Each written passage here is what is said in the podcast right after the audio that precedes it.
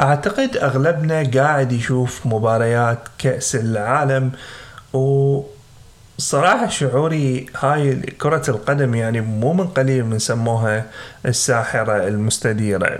يعني أنت هنا ما تحكي عن مجرد لعبة بيها 11 لاعب بالطرفين وقاعد يركضون ورا الطوبة وخلاص. انت تحكي عن أساطير وأبطال وتاريخ وشعوب آه، عشقت كرة القدم مشاعر وعواطف لناس يعني آه، يعني تمثل لهم كرة القدم فشي كبير. خاصة إحنا شباب يعني يمكن كرة القدم كانت مثل الدواء لكثير شغلات آه، في حياتنا يعني. أبسط شيء لما واحد من عندنا يحس بأنه شوية ما مرتاح يجيب الطوبه الجريجر ويخابر على أصحابه ويروح بالشارع وننصب القوالة وكنا ننصبها بشغلات بسيطة. ممكن طوابيق تكون موجودة بالشارع وأحيانا يعني إذا ماكو طوابيق تكرمون نحط النعالات ونسوي من عندها جول ونتونس بالشارع آه، يعني بلعب كرة القدم. نفس هذا الشغف موجود عند آه، كثير من الدول الأخرى خاصة الدول اللاتينية مثل البرازيل والأرجنتين. تشوف الناس هناك يلعبون طوبة بالشارع وعندهم يعني الطوبة آه، مو مجرد آه، لعبة عادية إنما تفريغ للمشاعر السلبية اللي آه، ممكن تمر على آه، كثير من عد والبارحة أعتقد يعني أغلبنا تفاجئنا بخروج منتخب مليان نجوم وهو طبعا كان أكثر ترشيحا للحصول على كأس العالم وتاريخيا هو عنده بطولات كأس العالم أكثر منتخب عنده بطولات كأس عالم وهو المنتخب البرازيلي. بس أكو شيء لفتني وأني قاعد أقلب بالإنستغرام وهو تعامل الأساطير البرازيليين اللاعبين السابقين مثل بيلي رونالدو دينيلسون كاكا بيبيتو. راقبت ذول الناس وهم قاعد يكتبون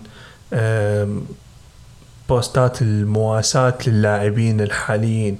يمكن شفتوا بعد المباراة اللاعبين يعني آه، بحالة بحالة مأساوية بحالة قهر بحالة يعني تحسهم الدموع اللي طالع من عندهم طالع من قلبهم يبكون من قلبهم مو يبكون من عيونهم صراحة يعني. تحس تحس بالقهر والألم. معقولة هي هيك؟ وشنو سبب هذا الشعور؟ هذا الشيء يعني لفتني كلش هواية صراحة وأكثر قرأت كل الرسائل اللي كتبوها هذول آه، اللاعبين السابقين اللي عندهم تجربة للاعبين الحاليين يعلموهم إنه شلون يتعاملوا مع هذا الموضوع. وهذا فشي نقدر نتعلم من عنده كلش هواية هي مسألة التعامل مع الألم. فهذا اللي ردت أعلق عليه صراحة. وصراحة أغلب هاي البوستات كانت تبدي بعبارة كلش ملفتة وهي أنه أني أشعر أعرف هذا الألم مريت به سابقا وكأنه هو دا يحدى من دا يخاطب آه، نيمار مثلا آه، دا يقول له عن ألم هو عايشة هو يعرف شنو هذا الألم اللي دا يمر دا يمرون به اللاعبين الحاليين. آه، ثم يقول لك إنه الألم هذا حقيقي وأنا أعرف إيش قد هو مؤذي لكن شلون ممكن التجربة تخليك تتجاوز هذا الألم؟ أو شنو اللي حيصير لك بعدين بفترة الريكفري أو النقاهة يعني حتى تتداوم من هذا الألم؟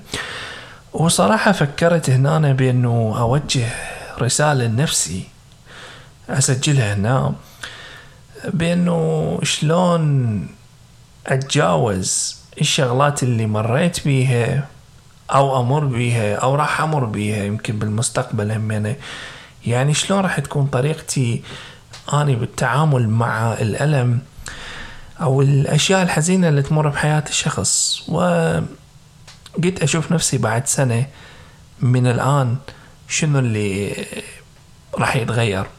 وفكرت هم أنا أسويها حالة من التحدي وراح أقول شنو التحدي في آخر الصوتية. وأهم شيء تعلمته صراحة أو ناوي أستمر عليه قدر إمكاني وهو شلون أعيش حياة صحيحة والقاعدة الأولى هي فهم قواعد الحياة. بس أكو شرط هنا. وهي أن نفهم قواعد الحياة كما هي مو مثل ما نريد إحنا. شنو الفرق بين الاثنين؟ يعني مثلا الآن لما إحنا على النجوم وعلى القمر و قال الأشياء اللي في الكون اللي نقدر نشوفها تمشي وفق قوانين فيزيائية معينة. هاي القوانين ما تلتفت إلنا كبشر. إحنا البشر كنا الكرة الأرضية بكل الثمان مليارات اللي بيها ما نساوي ذرة تراب في الكون.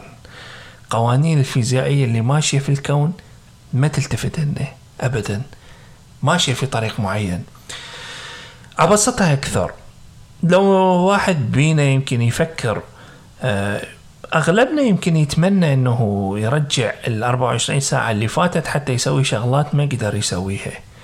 لكن هل تستجيب لنا قوانين الحياة؟ لا. راح. راحت ال 24 ساعة. راح اليوم كامل كله. قوانين الحياة ما تنتظرك. هاي أهم وأول قاعدة إذا واحد قدر يفهمها أو قدر يفكر بيها بشكل صحيح راح تختصر له هواي وقت. ويمكن البعض راح يشوف كلامي عادي وطبيعي هنا ولكن راح أقول لا لأنه بالحياة العملية أغلبنا ما ملتفت إلى هذا الشيء. ماجورتي النسبة الأعظم من عندنا ما ملتفت إلى هذا الشيء. وبدليل لو واحد بينا يفكر بحياته كم مرة قام يفكر ويقول يا ليت الشباب يعود يوما. لا لا تقول يا ليت الشباب يعود يوما لأنه ما راح يعود ما راح يرجع. الحل هو أن تعيش الشباب هسه في العمر اللي أنت بيه. ما يخالف لأن الشباب ما راح يرجع. فهسه عيش الشباب. هاي واحدة من الشغلات اللي أنا بديت أوعى لها من زمن مو بعيد. وأقدر أقول لك بديت أحس بالفرق يعني ولو بشكل بسيط لكن أكو فرق. قمت أشعر به صراحة.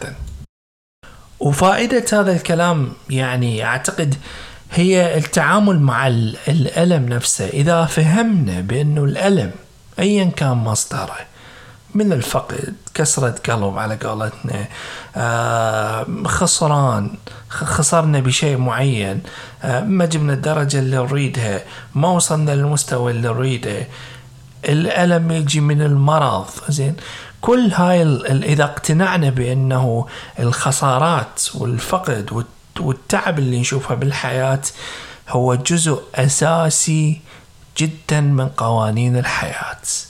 يعني الألم موجود موجود الخسارات موجودة موجودة وراح نشوفها بحياتنا وماكو شيء راح يدفع هاي الخسارات عنا إذا الطريق الوحيد شنو؟ هو أنه نتعامل مع هذا الألم. بالإنجليزي يقولون face the problem أو face the challenge. المواجهة. ماكو حل غير أنك تواجه المشكلة نفسها لأنه المشكلة ما تقدر تنكرها وهي موجودة في الحياة.